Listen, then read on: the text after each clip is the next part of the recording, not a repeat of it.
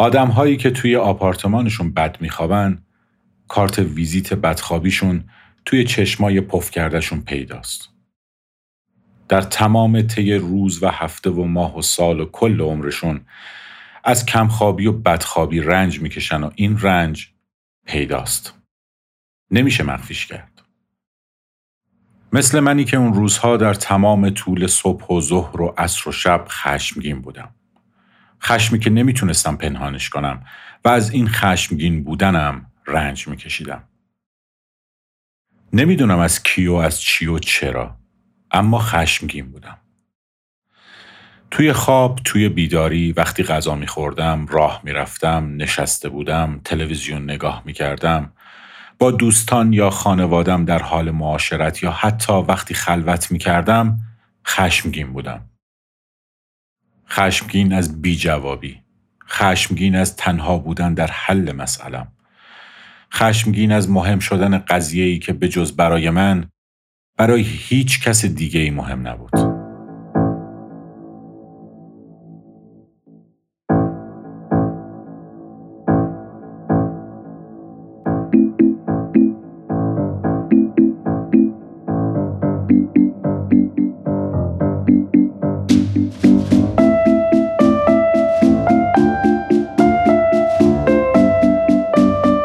سلام. به هشتمین قسمت پادکست سریالی تماشای پاندورا خوش اومدید. این مجموعه اسپینافی از پادکست کافه بزرگ سالی به قلم و آهنگسازی مسعود هیدریانه اگه قسمت های قبلی رو نشنیدید پیشنهاد می‌کنم از ابتدا شروع کنید. چون داستان این مجموعه به هم پیوسته و مرتبطه.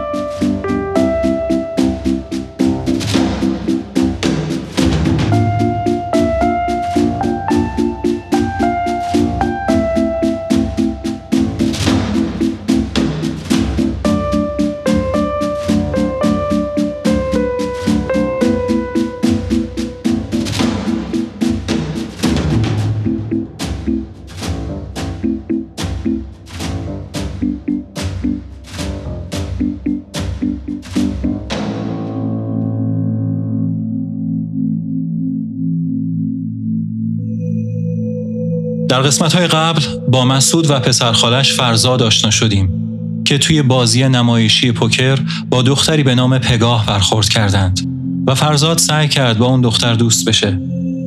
دختر فرزاد رو با شخصی به نام لیدا آشنا کرد و از فرزاد خواست برای مدتی اون رو سرگرم کنه.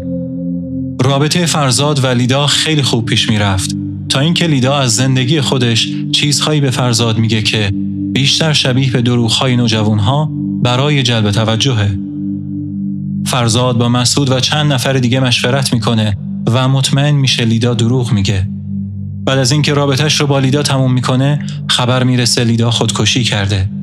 مسعود به فرزاد اطمینان میده که همه این برنامه ها دروغ و نقشه است و احتمالا پگاه پشت این داستان هاست. اما با دیدن آگهی ترهیم لیدا و صحبت با مسجدی که مراسم توی اون برگزار شده مسعود در برابر واقعیتی قرار می‌گیره که نمی‌تونه بپذیرتش و نمی‌تونه ردش کنه. حالا بریم که ادامه ماجرا رو بشنویم. تماشای پاندورا قسمت هشتم بدخواب.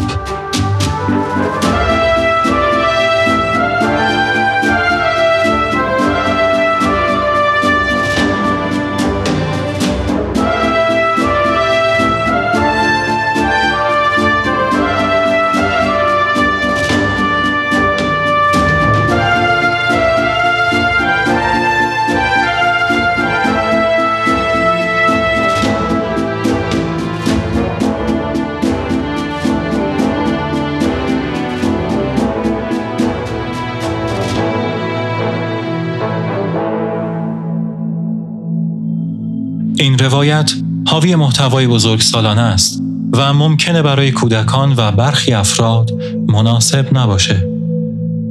امیدوارم از این قسمت لذت ببرید.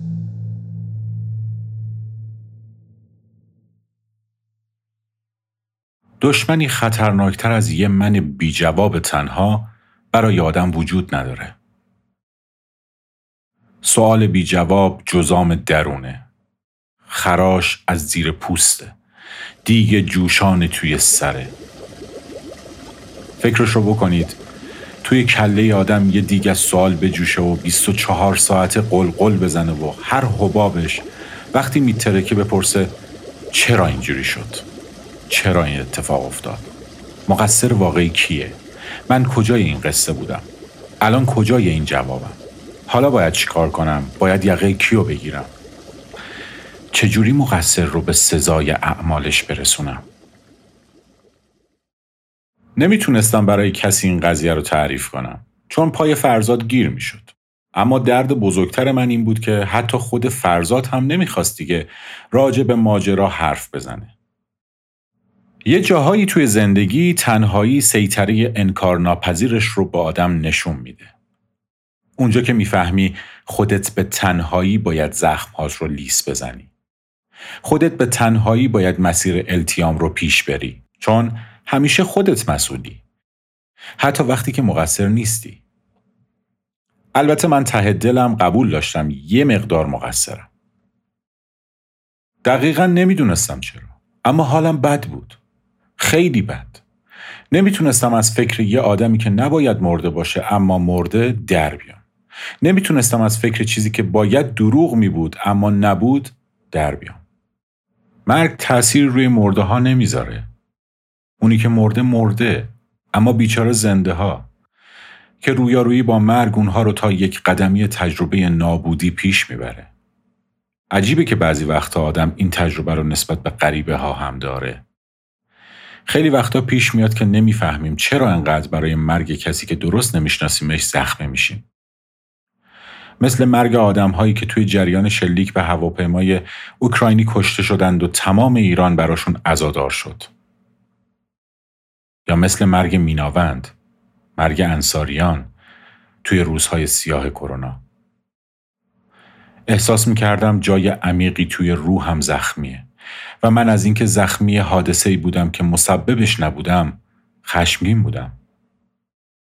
وقتی ذهن دست از سوال پرسیدن بر نمیداره برای التیام موقتی درد آدم می‌تونه از بین تمام پرسش ها سوال هایی رو انتخاب کنه که هزینه روانی کمتری داشته باشند و به یه جوابی لاقل برسند.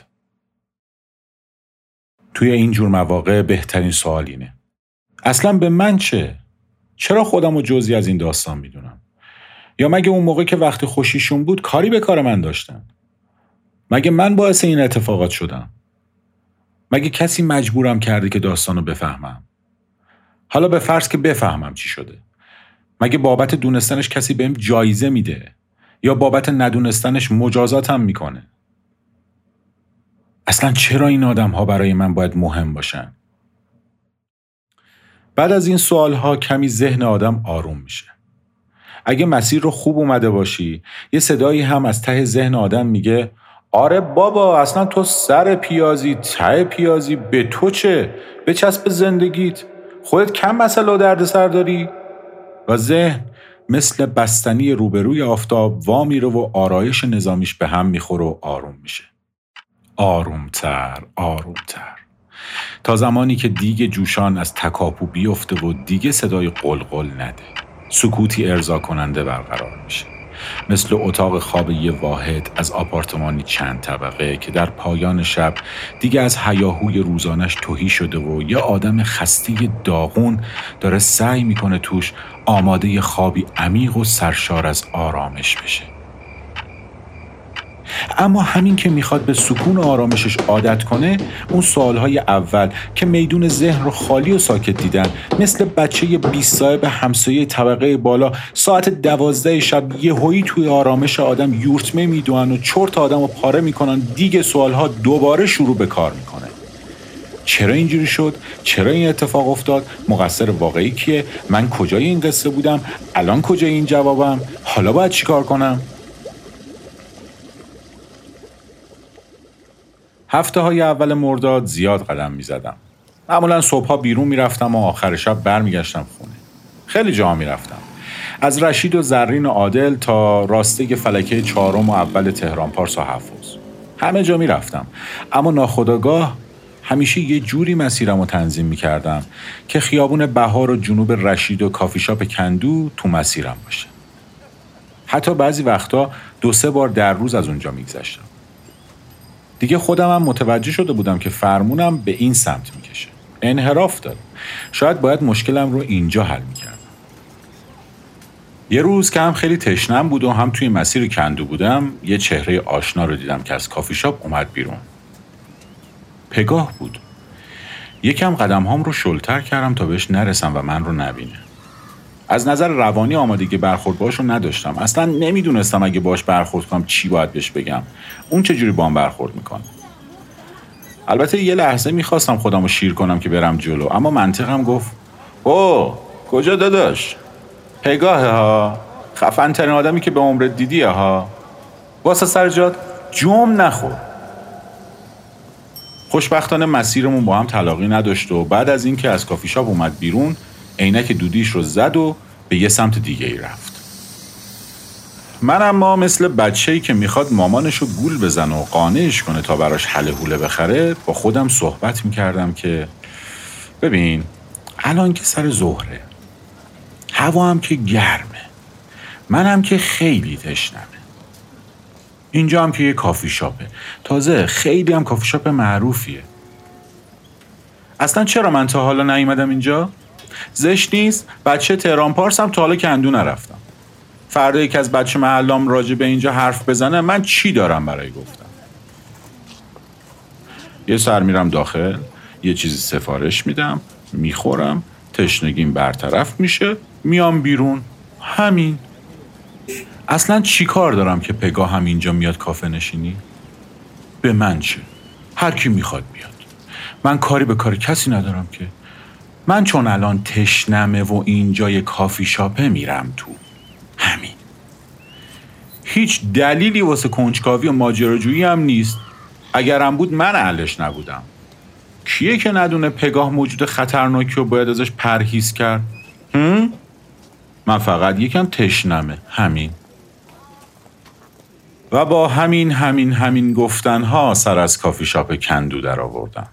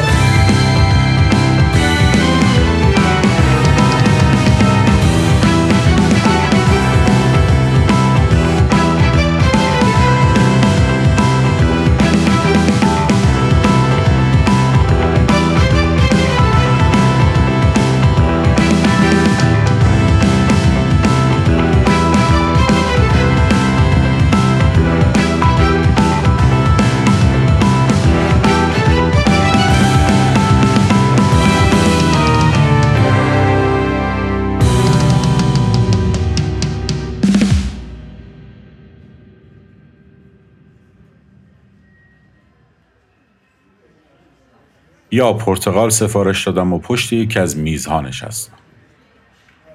منتظر آب پرتغال بودم اما نگاه هم دائما به در ورودی بود و امیدوار بودم که پگاه برگرده بیاد داخل منو بشناسه بیاد سر میزم بشینه با هم با مهربونی و خوشرویی برخورد کنه و سیر تا پیاز ماجرا رو تعریف کنه تا آروم بشم توی اون لحظه حاضر بودم تمام مشتری های کافی شاپ رو که البته چهار پنج نفر بیشتر نبودن سور بدم. فقط اگه پگاه می اومد و می‌گفت که لیدا زنده است. خودم اون موقع نمی‌دونستم. اما این تمایل حسرت آمیز قلبیم در واقع صدای زنگ راند سوم از مبارزه پنج حلقه سوگواری بود. بعدها توی زندگیم خیلی مفصل و عیان با این حلقه آشنا شدم بذارید خدمتون معرفیش کنم راند سوم چون زنی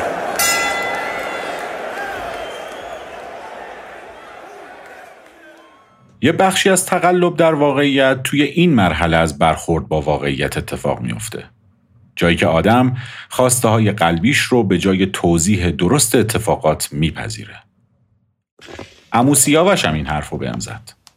توی یکی از همون روزهایی که همه می‌دونستن حالم بده یه وقتی که توی کتابخونش خودم رو با کتاب مسخ اثر کافکا مشغول کرده بودم و واقعا درک نمی‌کردم چی دارم می‌خونم ازم پرسید چی از این کتاب فهمیدی؟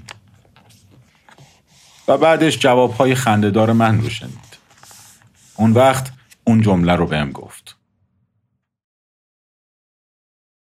بزرگ شدن درد داره. روبرو شدن دائم با نادونی خود و پذیرفتنش یه شکنجه طولانی و کشداره که هر کسی نمی‌تونه تحملش کنه. فکر نکنید من از 18 سالگیم این چیزها رو بلد بودم. نه. بارها و بارها جلوم آینه گرفته شده تا ببینم در داناترین تصور از خودم چقدر نادونم. من به ازای هر چیزی که الان فکر می‌کنم می‌دونم درسته هزار بار خطا کردم حماقت کردم خسارت زدم و خسارت دیدم اما اون روز توی کتابخونه اموسیاوشم وقتی از جوابهای احمقانه خودم شرمسار بودم با نگاه روشن و مهربونش به هم یه فانوس داد تا از شکست نترسم. امو سیاوش هم گفت وقتی یه کشتی داره ساخته میشه همزمان احتمال غرق شدنش هم داره قد می‌کشه. اصلا تا کشتی وجود نداشته باشه غرق نمیشه که. آدمیزاد دریانوردی و غرق شدن رو با هم بنا کرده. دریانورد عاقل وقتی پاش رو توی کشتی می‌گذاره رسیدن و نرسیدن رو با هم انتخاب کرده. گم شدن بخشی از راه رفتنه. وقتی امروز به داستانم نگاه می‌کنم متوجهم که اون زمان چقدر نادونی کردم. اما اون موقع فکر نمی کردم که نادونم. من یه عالم صدقه دادم به امید اینکه ماجرا رو با یه پایان خوش بفهمم. هرچند که به صدقه دادن معتقد نبودم. براش نماز خوندم. هرچند که مخالف نماز خوندم بودم. سعی کردم رابطم رو با خدا بهبود بدم هرچند که باورش نداشتم البته کافی شاپ هم می‌رفتم زیادم می‌رفتم چون تنها مسیری بود که به نتیجه بخشیش اطمینان داشتم از ماجرای دیدن پگاه یه هفته گذشته بود که دوباره توی کافی شاپ دیدمش. خیلی کوتاه اومد داخل ایستاد پشت دخل و با زن و مرد جوونی که مسئول اونجا بودن کمی خوشو بش کرد و رفت. با خودم گفتم ای پس فقط پاتوقش نیست. بیشتر از این حرف هست. زن و مردی که اونجا بودن به نظر می رسید که خیلی با پگاه صمیمی هستن.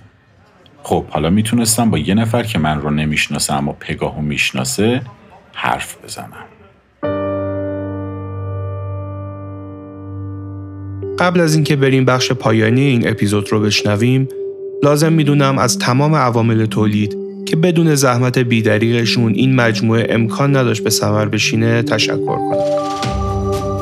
امیر دولتخواه گوینده تیتراژ ابتدایی مهدی صادقی بیدمشکی راوی اصلی مرزیه محمدزاده از پادکست دراما راوی پگاه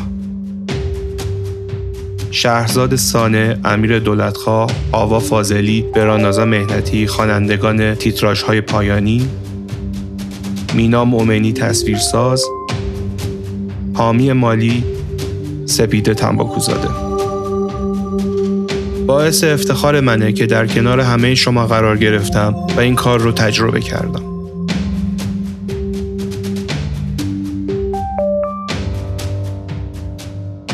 توی روایت داستان در کنار تمام تلاشی که برای امانتداری اصل ماجرا صورت گرفته برای حفظ حریم شخصی آدمها و از نفس نیفتادن روایت نام تعدادی از افراد، مکانها، مشاغل و نسبتها بدون صدمه خوردن به قصه عوض شده.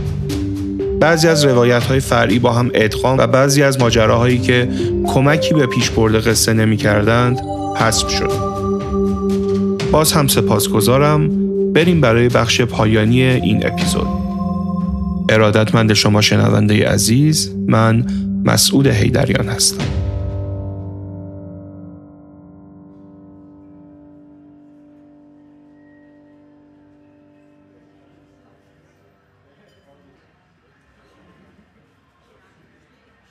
حرف زدن و آشنا شدن با اون زوج شاداب که کافی شاپ رو میگردوندن برام سخت بود.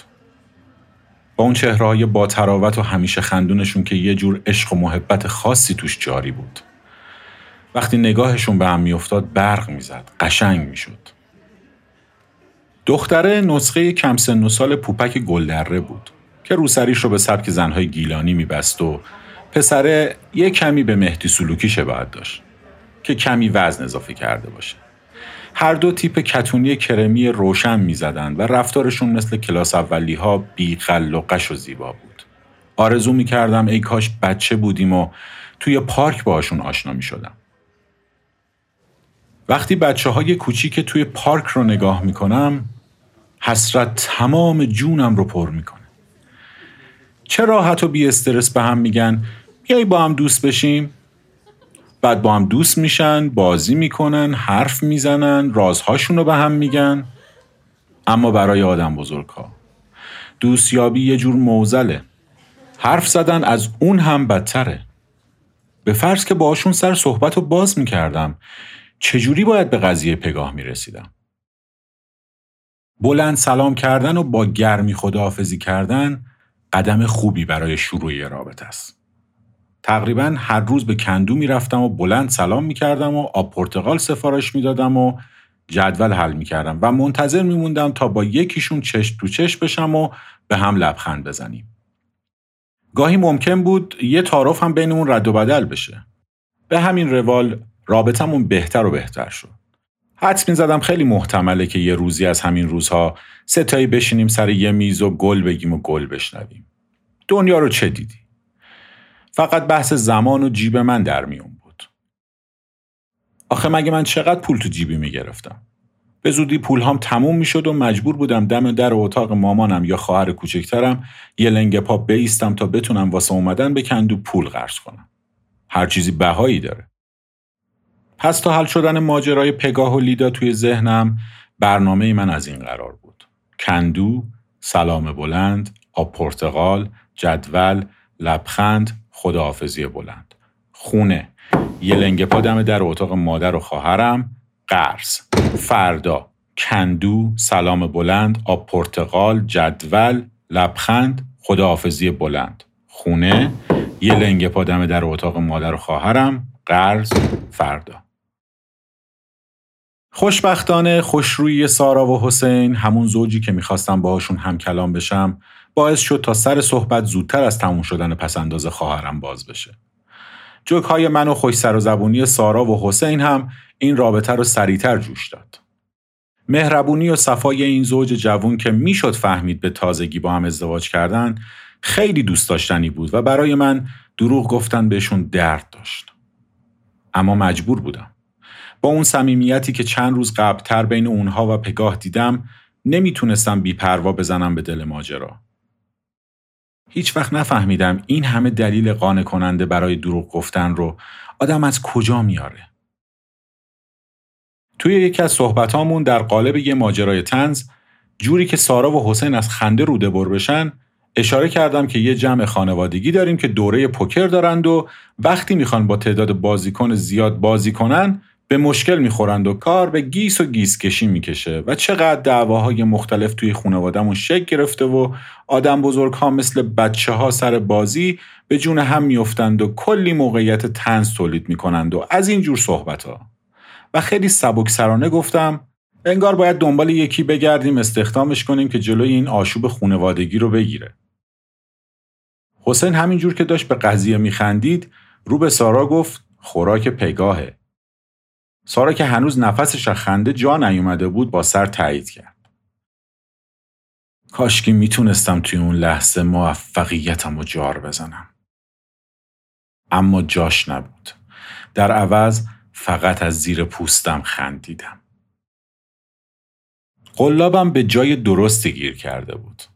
حالا وقت بازی بکش و ولکن به روش ماهیگیرا بود. با کمی رفت و برگشت صحبت بالاخره به اینجا رسیدیم که خیلی جدی سارا و حسین داشتن منو قانع می‌کردن که یه پگاهنامی هست اصلا کارش همینه. خیلی هم دختر خوب و با معرفتیه کارش هم خوب بلده. منصف هم هست. بیا تو رو باش آشنا کنیم. تو هم به خانوادت معرفیش کن. آدم معتبریه. توی همین حینی که این دوتا طفل معصوم داشتن سنگ پگاه رو به سینه می‌زدن با خودم می‌گفتم بیچاره ها خبر ندارید با چه حیولایی طرف هستید. شما این آدم رو با معیارهای پاک و صادقانه خودتون میسنجید. بس که آدم های خوبی هستید اون رو هم مثل خودتون می‌بینید. نمی‌دونید جاش که برسه پاش که برسه پگاه عجب کابوسیه. بهشون گفتم آخه اینجور آدم ها مناسب جمع های خونوادگی نیستن. یعنی تا آدم هفت خط روزگار نباشه نمی‌تونه همچین شغلی داشته باشه که. سارا خیلی مطمئن گفت پگاه حرفه‌ایه اما پدر سوخته نیست. حسینم در تاییدش ادامه داد خیلی دختر با معرفتیه همینقدر بدون که ندیده نشناخته کمک کرد تا من و سارا اول زندگی شغلمون از دست ندیم. من جست آدم های مشتاق شنیدن داستان رو گرفتم و گفتم خداییش برام جالبه بدونم چجوری این کار کرده. حسین شروع کرد به مقدمه چینی تا رسید به اینجا که آقا جلیلی مدیر کندو برای فامیلای پگاه کار می‌کرد. فکر کنم می‌شد شوهرمش. سارا دویی تو حرف حسین که آره شوهرمش می‌شد بابای لیدای خدا بیامرز. صاحب اصلی اینجا اون بود.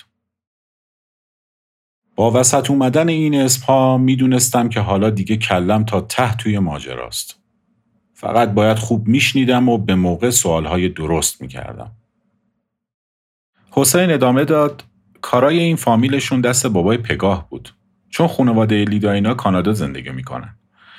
پارسال بابای لیدا که فوت کرد بابای پگاه واسه یه سری خرج و مخارج لیدا و شوهرش اینجا رو به یکی فروخت. سارا در تایید حسین گفت به همین صاحب فعلی.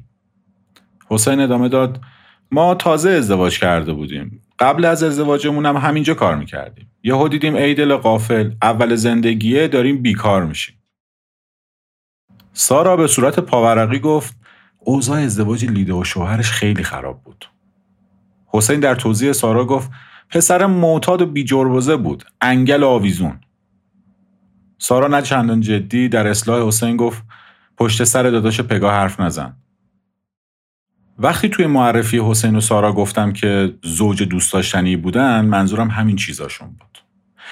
به حرفای هم گوش می‌کردن. حرفاشون برای همدیگه اهمیت داشت. درسته که در حال تعریف یه موضوع برای من بودند. اما در واقع داشتن با هم حرف می‌زدند و من فقط حکم یه مخاطب ساکت رو داشتم که بهونه حرف زدنشونه. حسین با یه حالت عاقلانه ای گفت اینکه پگاه واسمون جنگی تا ما رو از اینجا بیرون نندازن داداشش رو آدم حسابی نمی‌کنه که. هر کسی رو تو قبر خودش میخوابونند سارا که می‌خواست جو رو یکم ملایم تر کنه تصریحش کرد تو توی زندگی اینا که نبودی. حسین ادامه داد بین تمام خانواده اینا فقط پگاه آدم حسابیه. خودت هم می‌دونی چقدر بهش احترام می‌گذارم کم به ما خوبی نکرده. فقط قضیه کافی شاپ هم نیست. خیلی جا هوامونو داشته. اما باباش یه آدم مال مردم خور سوء استفاده گره داداشش هم خیلی حرومزاده است. نمی‌دونم چرا ولی از روز اولی که دیدمش همین حس رو بهش داشتم. لازم بشه تو روی خودشونم میگم. شک ندارم دخترها رو هم این دوتا به کشتن دادن. من که مدتها دنبال جواب میگشتم و حالا داشتم با این حجم از اطلاعات روبرو می‌شدم مخم ورم کرد. از یه طرف دلم می‌خواست تا ابد بشینم به حرفای این زوج دوست داشتنی گوش بدم و از طرفی احساس می‌کردم باید بپرم وسط حرفشون تا خودم رو گیج و بی اطلاع نشون بدم. پس با یه لحن از همه جا بیخبری گفتم بچه ها یه دقیقه بیستید. کی کیو کشته؟ بابای این کیه؟ بابای اون کیه؟ قضیه از چه قراره؟ داشتید راجع به پگاه حرف می‌زدید که بازی پوکر میگردونه. لیدا کیه این وسط؟ سارا تون صداش رو آورد پایین و به حالت پچ پچ گفت ببین ما خودمونم نمی‌دونیم دقیقا. اما چیزی که من فهمیدم اینطوریه که کافی شاپ کندو برای بابای لیدا بوده. بابای لیدا شوهر عمه پگاهه. عمه پگاه یعنی مامان لیدا خیلی وقت پیش وقتی لیدا محصل بود فوت کرده. حسین یه پاورقی ریز به حرف سارا اضافه کرد که خودکشی کرده. ژن خودکشی تو زنای این خانواده ارسی است. سارا از این پاورقی سریع رد شد و ادامه داد خونواده لیدا که از اون ترکای بازاری اصیل تبریزیان چند سال پیش میان تهران. باباش با یه خانومی همینجا ازدواج می‌کنه و از زمانی که با این خانم ازدواج می‌کنه همش صحبت این بوده که جمع کنن برن کانادا. لیدا اینا خیلی پولدار بودن. حسین دوباره پاورقی داد که وقتی سارا میگه خیلی یعنی خیلی. یه ذره دو ذره نه خیلی. سارا که از این پاورقی خوشش اومده بود مثل معلم ها موقع جزوه دادن ادامه داد. درس دختر لیدا. تموم که شد بابای پگاه برای پسرش پدرام داداش بزرگی پگاه رفتن خواستگاری لیدا. که بابای لیدا گفت مخالف و, قصد نداره بذاره دخترش تو این سن ازدواج کنه و برنامه مهاجرت دارن و خلاصه که ازدواج کنسله. اما انقدر خانواده پگاه اینا رفتن و اومدن تا بالاخره بابای لیدا با دلخوری جواب مثبت داد. لیدا موند ایران و با پدرام ازدواج کرد خانوادش رفتن کانادا. حسین حرف سارا رو اینطوری ادامه داد که این پدرام وقتی رفت خواستگاری 28 یا 29 سالش بود. معتاد قمارباز یه لاقبا. گویا با شوهر سابق پگاه منصور از خیلی وقت پیش دوست بودن و یه مانتو فروشی تو همین میدون حفظ داشتن که بعدها اون رو هم به باد دادن و آخرش نشستن پای پولای لیدا. سارا حسین رو تصحیح کرد که حکم نده. تو که نمی‌دونی دقیقا چجوری بوده قضیه. اما حسین با یه لحن مطمئنی گفت از همون موقعش هم حروم زاده بوده.